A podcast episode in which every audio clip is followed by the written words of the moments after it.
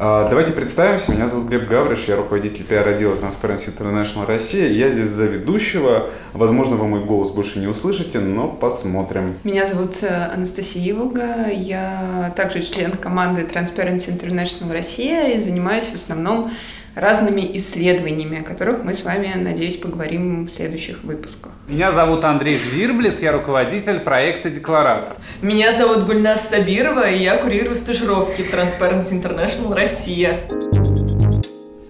Мы сегодня записываем пилотный выпуск э, подкаста Transparency International, э, который будет называться «Это законно?». И, конечно, будем говорить не только про то, что написано в Уголовном кодексе и в Административном кодексе, а и о каких-то более широких вещах, связанных с ежедневной жизнью а, наших сограждан и тем, как на нее влияет коррупция. А, сегодня мы решили поговорить для начала о тех вещах, которым, с которыми, наверное, сталкивался каждый сотрудник Transparency. А, вот у нас всех есть какие-то друзья, еще остались, Пока. А, да, а родственники или какие-то люди совершенно за пределами НКОшной сферы или сферы правозащитной. У нас периодически приходится а, объяснять им а, вообще, чем мы занимаемся, и мы говорим, что мы боремся с коррупцией. А, ну, э, и сразу, ну, то есть такое уважительное, жалостливое выражение на лице возникает, типа, окей, ребят, все понятно. Давайте, вы как Навальный, спрашивают нас. Мы не как Навальный, отвечаем мы. Вот. А зачем вообще можно бороться с коррупцией? Потому что коррупция, как говорят, это, в общем, вполне в менталитете россиян. Или говорят, что это помогает, коррупция помогает делать вещи проще. И это, в общем, такая распространенная история, такой распространенный миф о коррупции, о том, что не подмажешь, не поедешь, а, что это распространенная практика, и что если бы коррупции не было, то люди бы путались в бюрократии, оставались э, с несделанными задачами, с невыполненными какими-то бизнес-проектами, а, только потому, что вовремя не дали взятку нужному человеку, например. Вот, поэтому сегодня мы хотели поговорить о мифах коррупции, распространенных в нашем обществе, о том, как с этими мифами бороться, как людям э, объяснять, что противодействие коррупции на самом деле нужно, важно, и коррупция это реально зло, а не там смазочный механизм экономики. Вот как-то так. А можно я закину? Вот я скажу, например, что, возможно, коррупция в краткосрочной перспективе, в принципе, это типа не худшее зло. Потому что, например, мне нужно срочно получить документ, и я там могу очень быстро это сделать, если я заплатил взятку. У меня ограниченный ресурс, например, в 5 минут я это сделал, я ушел. Ну, вопрос... Я не поддерживаю это мнение, я вкидываю идею. Вкидываешь идею. Вопрос в том, что есть вопрос, почему тот или иной необходимый документ получить сложно. Почему документ нельзя получить за 5 минут? Иногда могут быть объективные причины для того, чтобы этот документ изготавливался. А, а иногда, и мы не, не можем отделить одно от другого, а, специально создаются такие механизмы, которые не позволяют легко и безболезненно достичь результата в бюрократическом аппарате. То есть э, людей вынуждают искать а, альтернативные пути, коррупционные пути решения своих задач, если они ограничены во времени, например, а все люди всегда ограничены во времени. Здесь, конечно, есть вопрос, был ли чей-то злой умысел в том, чтобы усложнять процедуру, ну, предположим, получения какого-то разрешения на бизнес. А, мне кажется, бюрократия, как самоподдерживающая структура, заинтересованная в том, чтобы обеспечить себе существование, это ее естественное состояние, как бы как раковая опухоль разрастающаяся. Она заинтересована в том, чтобы вводить все больше и больше процедур, а, а, которые она требует от гражданина или от бизнеса, или от а, другого игрока на бюрократическом поле. Она заинтересована в том, чтобы все больше вовлекалось сил в это. И даже не всегда реальный интерес в том, чтобы создавать как бы, какие-то коррупционно емкие места. Но и он тоже может возникать. Ты хочешь сказать, что коррупция это как бы следствие на самом деле того, как функционирует бюрократия в принципе, а не ее основная задача. То есть она так устроена, что она в любом случае создает коррупционную историю какую-то. Бюрократия устроена так, что если нету противодействующей силы, и я не говорю про противодействие силу коррупции, а просто какого-то человека, который приходит, начинает отменять процедуры, начинает все упрощать, начинает придумывать какие-то электронные способы, например, получения усилий, то если нет, если нет противодействия силы, то бюрократия закончит тем, что захватит всю деятельность экономическую в стране, чтобы не осталось ничего, кроме бюрократии, ну, в случае с Россией, наверное, еще должны быть остаться нефтяные вышки и э, трубопроводы. Вот. А все, все остальные люди должны заниматься подготовкой документов, передачей их друг другу. Ну, то есть такая как бы... Ну, то есть обслуживать трубу фактически. Нет, не обслуживать трубу, а обслуживать э, некого священную, некую священную, э, священного идола бюрократического, приносить ему в жертву, приносить ему в жертву свое время. И учитывая вот это свойство бюрократическое, туда очень легко затесаться злонамеренному э, злонамеренному такому, злонамеренной воле, который хочет извлечь из этого монетарную, такую вот коррупционную свою ренту. Вот. Большинство бюрократов, они заинтересованы просто в том, чтобы создать себе побольше работы, потому что если у них больше работы, это обосновывает их увеличение штата. Увеличение mm-hmm. штата – это как бы получение власти, собственно, что у тебя министерство было 100 человек в прошлом году, а в этом году уже 200. Значит, ты круче, твое министерство стало важнее в два раза. Приносит ли оно пользу государству, обществу? Это даже не важно, это не обсуждается. Это такой категории нету в голове у человека, который так мыслит. А дальше из этих 100 человек, из этих 200 человек найдется кто-то, кто придумает, о, классно, мы сейчас тут такую процедуру придумаем, а потом будем с них э, бабло стричь, например. Потребуем от бизнеса подавать в 16 копиях, там, не знаю, какое-нибудь заявление на получение разрешения на помывку окон. Вот. Ну и бизнесмен думает, блин, окна помыть надо, иначе ко мне никто не придет, вот, и начинает давать взятки вместо того, чтобы эти 16 копий готовить.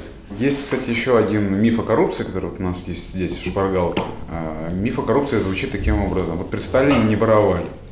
На самом деле такая широкая очень история, э, связанная с наказанием за коррупцию. Э, вообще считается, я лично слышал много раз этот тезис, что если начинать, э, не знаю, рубить руки за коррупцию или расстреливать за коррупцию, то коррупционеры будут, естественно, бояться и перестанут там, брать взятки. Мне кажется, миф о Сталине, он не связан с э, мифом о том, что какая-то суровость наказания может снизить уровень коррупции. Но почему люди к Сталину апеллируют? Потому что он был очень суровым. Не поэтому, я думаю. Я думаю, потому что он просто э, с точки зрения граждан эффективно выстраивал свои институты. И наоборот, ну то есть Сталин в глазах э, большинства граждан не выглядит каким-то абсолютным злом. То есть он просто выглядит божеством, который смог победить. Сталинские времена это золотой век. Да. Некий в коллективном сознании это золотой век. Но люди, которые говорят, что коррупции не было в СССР, они говорят в СССР, они не говорят только про сталинские времена, они считают, что коррупции не было и после, и в брежневские времена и так далее. А, тут ответ простой. Другая экономика, другой общественно-политический строй, другая коррупция. Другие виды, да. Да, другие виды коррупции, приписывания как бы каких-то цифр, искажения цифр, искажения отчетности. А, в социалистической экономике того времени неинтересно получать коррупционную ренту в деньгах. Это деньги сложно очень трансформировать в благо, поэтому лучше сразу товаром каким-то. Вот по поводу товаров. Опять же, вспоминаю, недавно видел фотографии, которые до этого никогда не видел. По-моему, они не были опубликованы вообще до последнего времени. Это э, квартира Андропова, которую тот получил незадолго после того, как э, стал э, генсеком. И он, по-моему, в ней так не, не пожил или жил там очень недолго, потому что у него сразу быстро заболел. И вы знаете, это большая квартира, э, я не помню, честно говоря, адрес, но где-то в Москве. А большая квартира, но выглядит она довольно скромно. Ну, то есть, понятно, что зажиточная советская квартира, но, может быть, э, там, не знаю, там есть какие-то общие вещи, там, типа э, телевизора или радиоприемника. Но это близко не похоже на жилье коррупционера. То есть это просто такое среднее жилье. То есть, может быть, коррупции не было еще потому, что блага не было, такого количества благ, за которое имело э, ну, из- из-за которых нужно было брать взятки и подвергать себя риску. То есть ты не мог просто ничего получить. Просто деньги, куда бы ты их тратил? Можно вспомнить Остапа Бендера, который там получил миллионы и, э, от Корейка и не смог его потратить никаким образом. Может, в этом было дело, поэтому люди апеллируют к тому времени. Потому что тогда не было рынка, не было товаров, которые можно получить за деньги или за услуги. Самое ценное, что можно было получить а, в советской системе, это продвижение по службе.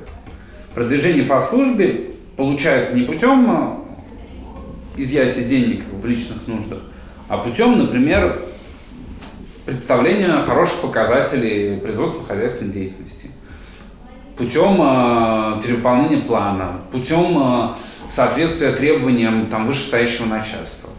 После этого ты получаешь э, повышение в должности, доступ э, в спецраспределитель, который, конечно, дает тебе возможность не изобилие продуктовое и потребительское, которое можно получить сейчас, а просто хотя бы, хотя бы ну, все равно больше, чем ты получаешь без. Поэтому получал без этого. Поэтому как раз и интерес он был не в том, чтобы воровать деньги, а в том, чтобы воровать славу, не знаю, э, воровать власть, э, как бы, ну, то есть э, завладевать ей незаконно.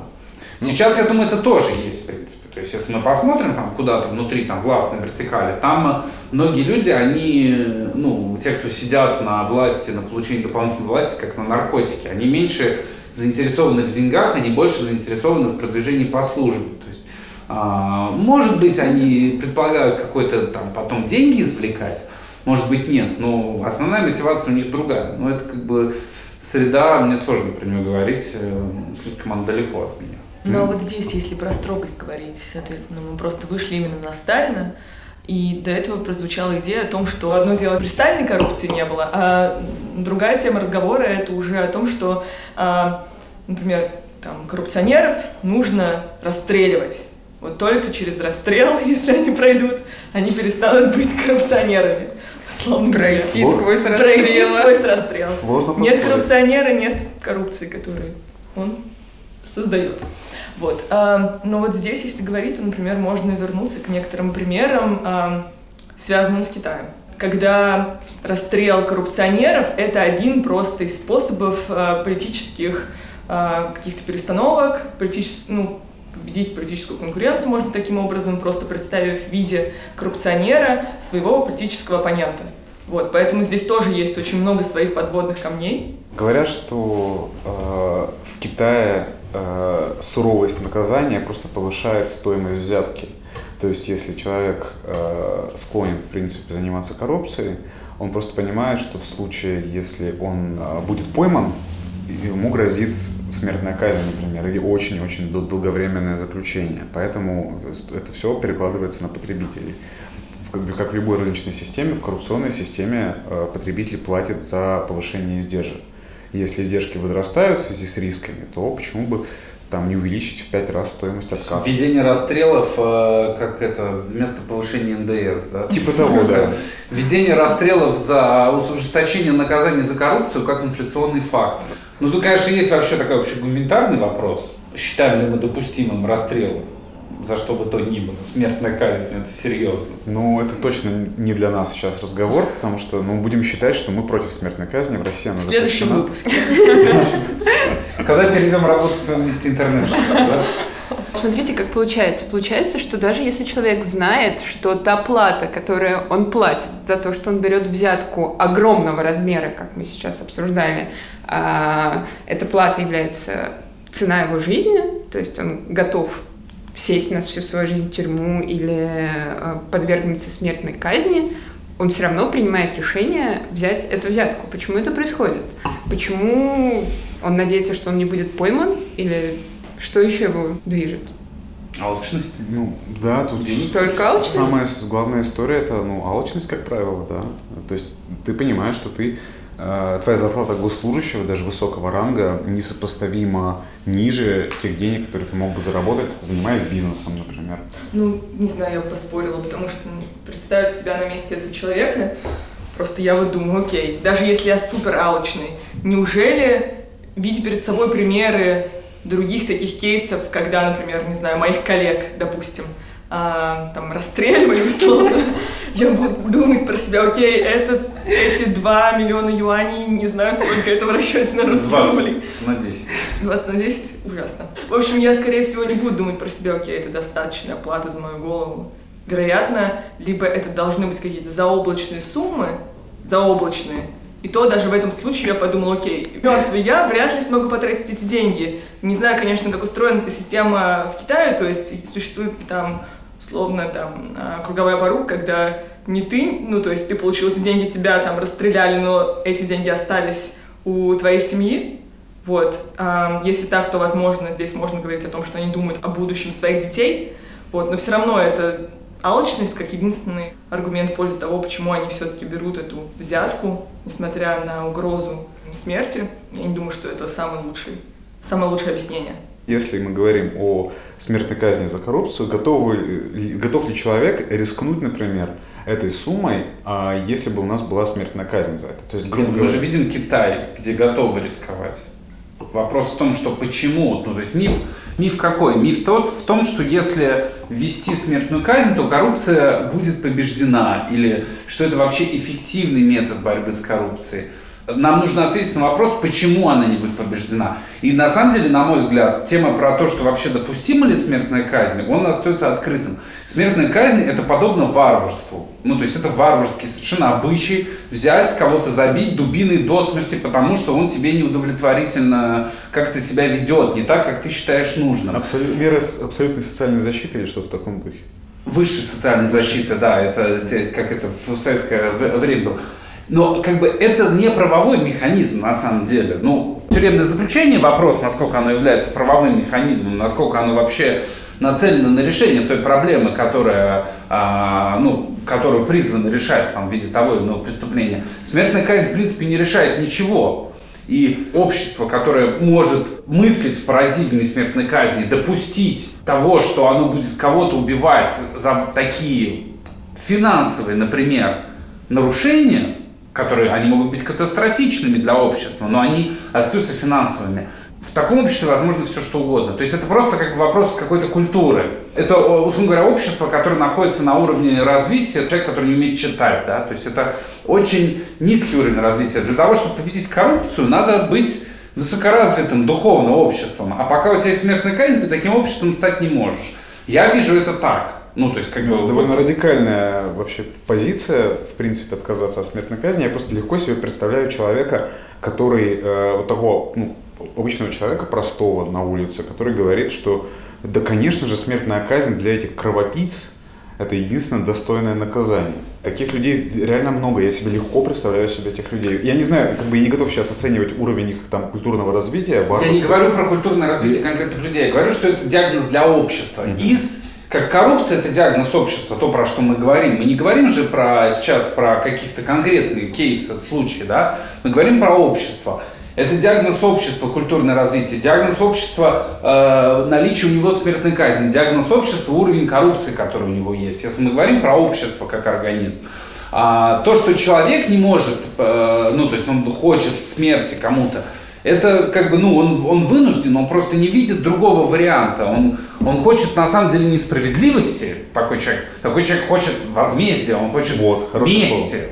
А месть и возмездие это немножко не то, а, а, к чему мы должны идти. Не, ну, как бы, понимаете, любая общественно-политическая правовая система, она достаточно уже давно вышла из этого состояния. Человек, который э, хочет э, смерти кому-то за коррупцию, он ну, находится еще вот в той стадии развития очень печально, что мы не можем предложить, мы как общество ему, общество правосудия не может ему предложить ничего взамен. Он не может сказать, мы поймаем всех коррупционеров, мы пересадим и сделаем так, чтобы их больше не было. Оно должно ему предложить вот это, оно предложит, должно ему предложить э, последовательное избавление от э, случаев коррупции. А человек, да, ну он как бы такой вариант только видит. Ну, очень жаль этих людей. Я правильно понимаю, что э, нам нужно заниматься развитием общества в целом, тогда этот миф пропадет. Когда потребность к возмездию за плохие условия жизни, для соци... за социальную нестабильность, за отсутствие перспектив, э, будет, перестанет перекладываться на людей, которые а, ну, конечно, мы, должны, конечно, мы должны развивать общество. Я как бы пытаюсь развенчать этот миф, я его развенчиваю тем образом, что введение смертной казни, наоборот, тянет нас назад. Ну, то есть диалог, а не дубина. Окей. Давайте я назову еще один миф о коррупции. А, Эти уже наворовались, а от новых непонятно, что ждать. Наши воруют, но хотя бы что-то делают. Ой, у меня мама так говорит. Вот, это распространенная история, что те ребята, что алчность человека, э, в общем-то, ограничена, если ему дать 8 яхт, то девятую ему уже не захочется. И если уж он 8 яхт свои получил, то он и она, не знаю, во власти, в общем, неважно кто, будет уже вкладываться в развитие общества. А если придут новые, то новые придут голодные, им нужны свои 8 яхт, и они будут воровать снова. Поэтому давайте уж этих любить и беречь, поскольку они уже на- на- наелись народной крови, там все, им нормально, и они уже занимаются развитием В этом общества. случае давайте я как вначале вкину, например, про Батурину, которая сейчас живет там в Лондоне и известна как меценат. Да, здесь можно говорить о том, что как бы с первого взгляда, если просто вот так посмотреть на эту ситуацию, просто окинуть вот поверхность, вот, то можно говорить, что вот есть же примеры. Но мне кажется, что эм, если возвращаться к теме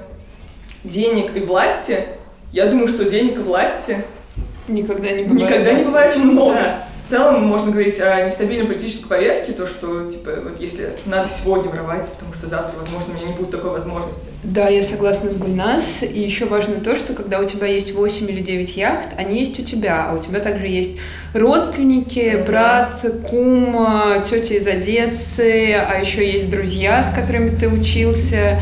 И у этих людей все еще может быть э, не, скажем, 9 яхт, яхт, а только 4. И, соответственно, это какой-то бесконечный, бесконечный, бесконечный процесс обогащения не только себя, но и своих близких э, друзей и родственников. Ну и что мы с этим можем сделать, гипотетически? Ну, то есть аргумент против... Мне кажется, тут все просто. Человек, который находится у власти, несменяемо, он просто теряет связь с реальностью. Помимо того, что он уже наелся, что он набрал всего, он теряет связь с реальностью. Он теряет мысль о том, что есть какие-то люди там, которые Мгм. ходят, топчут эту землю, что им тоже надо там э, какие-то блага, кроме э, куска гнилого мяса и зачерственелого хлеба, да. Он теряет связь с реальностью, что ему может какое-то он получить э, наказание за это не только там на, на том свете, а на этом тоже. И это очевидно, что как бы ему нельзя это допускать, нельзя допускать, чтобы люди теряли связь с реальностью, те люди, которые могут э, принимать очень важные решения, тем более, если они, мы предполагаем, что они воруют. Сменяемость, сменяемость власти, она нужна во всех смыслах, и в смысле того, чтобы там учитывать разные интересы, и в смысле того, чтобы не допускать роста коррупции. А, Тогда из этого следует следующий миф, о котором, кстати, тоже можно поговорить. Миф звучит следующим образом. От тебя все равно ничего не зависит, и не суй снос не в свое дело, потому что ничего с этим сделать нельзя. Как мы уже выяснили, алчность – это некая постоянная ситуация. А Абсолютная власть абсолютно развращает.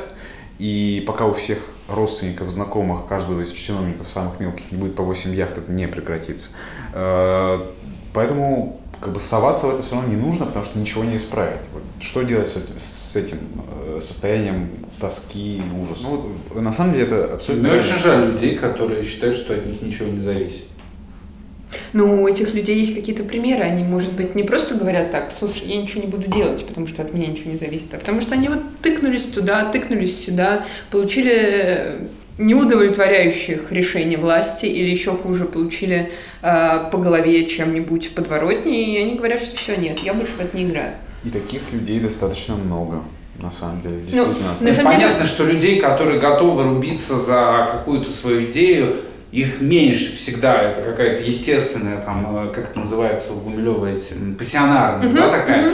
Вот. А, Их всегда меньше, это само собой разумеется. И э, вообще посмотрим на людей, которые рубятся, которые вот эти пассионарии, они вне зависимости, они рубятся вне зависимости от того, у них вот перед этим получилось или нет.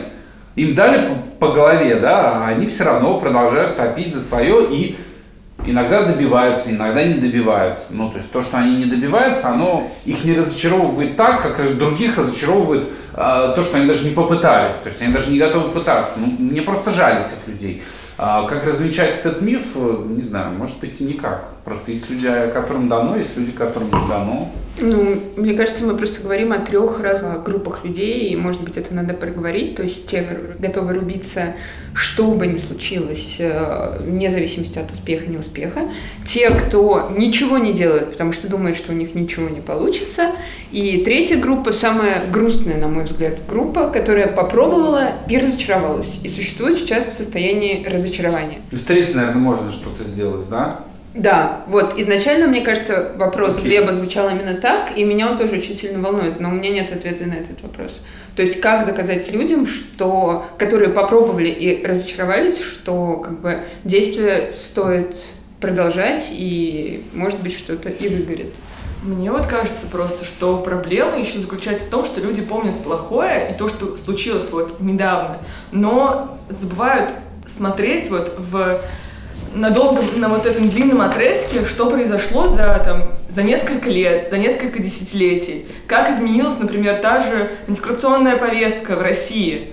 То есть кажется, что вот все очень плохо, но, например, за те же 20 лет у нас появилась появился план противодействия коррупции. У нас э, появились инструменты, которые активно используют и гражданские активисты, и журналисты для противодействия коррупции. У нас появились э, известные активисты в этой области. Ну, что происходит? Ну, публичные должностные лица должны подавать декларации, там, например, чего не было там 10 лет назад. Ну, то есть нужно иногда возвращаться просто к тому, что было, что изменилось и что можно еще изменить в будущем. Как бы очень много технологий сейчас развиваются, сейчас как бы игра с данными просто. Э, то, что произойдет в будущем, очень сильно зависит от того, что мы в это тоже закладываем. И, например, если отказаться от действий после того, как ты получил одну отписку из прокуратуры, эм, для тебя окей, то стоит вернуться к тому, что эм, просто, возможно, нужно будет подать еще 9 там, заявление в прокуратуру, получить еще 9 отписок, и чтобы на 11 заявление в прокуратуру ты получил уже какой-то отдельный ответ и добился какого-то результата. Просто это не всегда работает так, что ты сразу получаешь, что хочешь. Вообще, по-хорошему, э, мне кажется, производное из этого мифа, то, что от тебя ничего не зависит, э, это миф о том, что, или не миф, а о том, что с коррупцией могут бороться силовики, и это вообще их задача. Правоохранительные органы, э, депутаты, чиновники, они сами там самоочищаются как-то. И вот если пришли следователи за каким-нибудь губернатором, нечистым на руку, то это классно и замечательно, а гражданам лучше сидеть себе тихо и не писать в прокуратуру, и не делать ничего, потому что она же сама очищается, эта система я не знаю, это миф людей, которые никогда не общались с силовиками и не представляют себе эту систему изнутри, и не представляют себе, что не силовики э, принимают решение задержать того или иного коррупционера вне зависимости от того, есть ли у них доказательства на этого конкретного человека, является ли он коррупционером или нет просто потому что было принято какое-то решение еще выше, которое не всегда связано с коррупцией, а иногда связано просто желанием а, занять место этого конкретного человека, либо желанием убрать этого человека существующий повестки, то есть поле и так далее. органы ну, сами это себе не, не работают? это бы? не про заговор. А нет, они, конечно, работают, но как бы находясь э, в 2019 году в России, в городе Москве, правоохранительные органы до сих пор отчитываются по палочной системе. А, ты имеешь в виду, что правоохранительные органы сами по себе работают неэффективно, потому что они являются частью очень неэффективной системы планирования, оценки и KPI, которые ставятся перед правоохранительными органами. Поэтому без граждан эта машина будет работать плохо. Ну, разумеется, да, да. И, э, во-первых, поэтому, во-вторых, потому что правоохранительные органы не являются, с одной стороны, ну, с одной стороны, слава богу, не являются органом, принимающим решения, потому что, ну, например, сколько раз вот каких-то таких совершенно полевых историй, когда задержали какого-нибудь э, чиновника, который нарушил злостно правила ГИБДД, сбил человека, не сбил человека, я не знаю, просто проехал, проехал на красный с мигалками в нерабочее время, что угодно придумайте здесь себе. А... ГИБДДшник задерживает этого чиновника, потом ГИБДДшник поступает звонок, и чиновник уезжает. То же самое самое, мне кажется, более масштабированное, оно работает и с коррупционерами. Если какой-то человек, а, коррупционер, а, занимающий достаточно высокую позицию, задержан а, правоохранительными органами, потому что правоохранительные органы работали хорошо, а может поступить точно такой же звонок, этот человек будет отпущен. Ты ну, то, есть, с, с одной стороны, существует палочная система, им надо как-то отчитаться, с другой стороны, а, даже когда они кого-то ловят, это не значит, что этот человек, будучи коррупционером, понесет должное наказание. То есть э, речь идет о том, что правоохранительные органы и пенитенциарная система в целом это черный ящик, который мы э, Никогда. не можем заглянуть и да, не знаем, как именно, да, по какому да, принципу да, там принимаются да, решения. Да, да, я и, это имею в виду. То есть получается из этого следует, что недоверие вообще в принципе к органам власти заключается в том, что что, в смысле, основывается на том, что они очень непрозрачны, и мы не знаем принципы, по которым они работают, и почему было принято одно или другое решение. Если кого-то арестовали, потому что он на самом деле коррупционер, или потому что он кому-то перешел дорогу, или да. перестал быть нужен, да. или задолжал, или провинился, да. и мы не знаем, почему. Или просто происходит. потому, что именно этого одного человека не хватает до показателя 99 в этом году. Может быть. Отчет. Да. Вот, но при этом, с другой стороны, если граждане используют какие-то распространенные сейчас э, инструменты для того, чтобы ловить э, коррупционеров хотя бы на каком-то низком уровне, там, не знаю, от э, реестров э, имущества, не знаю, до э, соцсетей, каких-то больших данных, то есть используя все огромный на самом деле набор инструментов для гражданских расследований или журналистских расследований, и кого-то находят, и понятно, что этот человек более-менее, ну, как минимум, рыльца в пушку, да, то есть мы можем что-то сказать, что в чем-то он замешан. А, и сообщают правоохранительные органы, а правоохранительные органы говорят, что все в порядке, мы провели проверку, и, ребята, расслабьтесь, этот человек не виновен. А, вот что в такой ситуации можно предложить сделать? Мне кажется, вот эта проблема демотивации, это может быть еще проблемой одного человека. То есть, когда ты, например, один этим занимаешься, вот как гражданский активист, который просто решил, что окей, вот я вижу проблему, я буду эм, с ней пытаться бороться. И впоследствии происходит что-то, например, какая-то отписка приходит тебе, то, конечно, да, здесь сложно. И я думаю, что в таких случаях я, нужно искать, скажем так, группу по интересам. Расширять свой круг. Например, ходить на мероприятия в духе там, школа района антикоррупции. Или следить за деятельностью организаций, которые противодействуют коррупции, следить за деятельностью каких-то личностей, которые этим занимаются.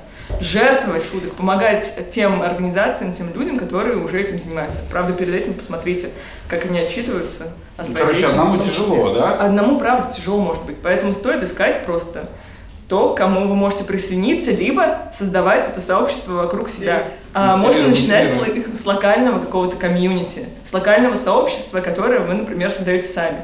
Я уверена, что ваш сосед, может быть, он не, не пишет там, например, какие-то заявления в прокуратуру, но, возможно, он сидит и думает, ах, там, я уверен, что здесь что-то плохое происходит в моем дворе. Вот пообщайтесь со своим соседом, пообщайтесь там со своим муниципальным депутатом, посмотрите, как работает вообще это все вокруг вас, и продвигайтесь на другие уровни. Я думаю, что здесь, правда, важно не оставаться одному.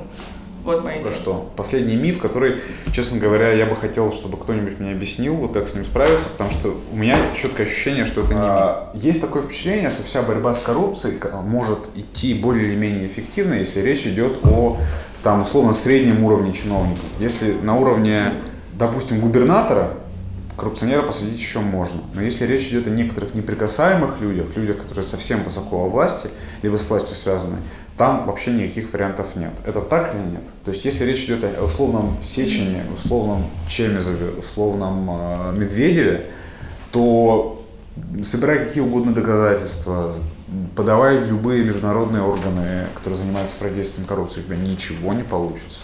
Это правда так или нет? Да можно, конечно. Вопрос как? Вряд ли его можно ждать и рассчитывать, что в сегодняшней России накажут человека уровня Сечина, например. Если найдут за что, условно. Ну, если найдут за что, если захотят, маловероятно. Но, во-первых, мы видим, ну, как все меняется очень быстро. Что 10 лет назад и посаженных министров, и губернаторов мы не могли предположить. Сегодня это происходит... Каждую неделю. Каждую неделю, да. Вот. Надо уметь ждать, это во-первых. Во-вторых, э, надо понять, какое наказание возможно. Наказание здесь, в России, или наказание там, за рубежом. Э, условно говоря, наказание западных стран, санкционные наказания за нечистоплотное поведение с соседями, мне кажется, достаточно больно ударило по российской элите. А, простые, относительно простые там, санкционные инструменты заставляют людей, например, отказываться от личных самолетов. Когда ты российский олигарх, а вынужден продать свой самолет, потому что ну вот как-то кто-то как-то там распорядился и ты не можешь больше им владеть, это очень больно и неприятно. Ты чувствуешь себя не классным уже, а ну, от, отвергнутым от, от мировой элиты, да, ты уже как бы, ну, то есть ты уже не вхож в это приличное общество. Олигархам там российским отказывают там в визах в Великобританию, а, им отказывают во въезде, кто-то вынужден открыть во въезде. А, вот, и опубликовали расследование, да, может быть, кто-то из тех фигурантов этого расследования, вот этой публикации в «Медузе», да, а, вынужден будет покинуть это прекрасное поселение на берегу Средиземного моря в Испании, потому что ему испанские власти там, тем или иным образом скажут, что а давай-ка ты, дружок, э, не будешь здесь жить. Вот. И да, конечно, это наказание не то абсолютное, которое ну, мы хотели бы видеть, да, такое, а, но его надо просто ждать.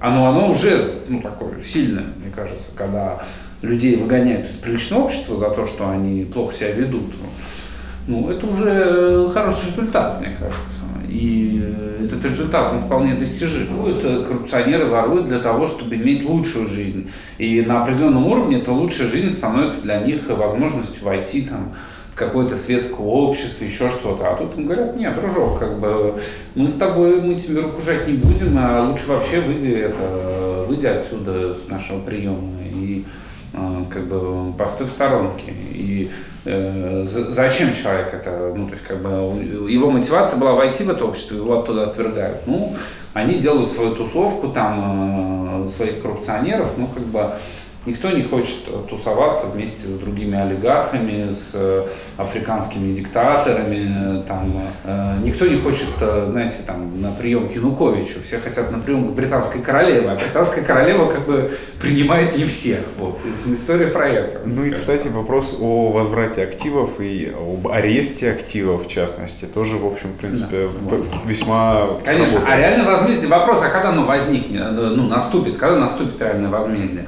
Оно может наступить, знаете, мы, там люди хотят заработать денег, хотят оставить наследство детям. А может быть, к детям придут и скажут, ой, слушайте, у вас источник происхождения средств вот этих вот, он не доказан. Так что давайте-ка сдавайте. А дети избалованные, знаете, уже не могут сами зарабатывать. Вот. А у них все взяли и забрали. Ну, не очень приятная история. Вот. И, наверное, на этом мы закончим нашу сегодняшнюю запись. А, возможно, мы чем-то дополним еще.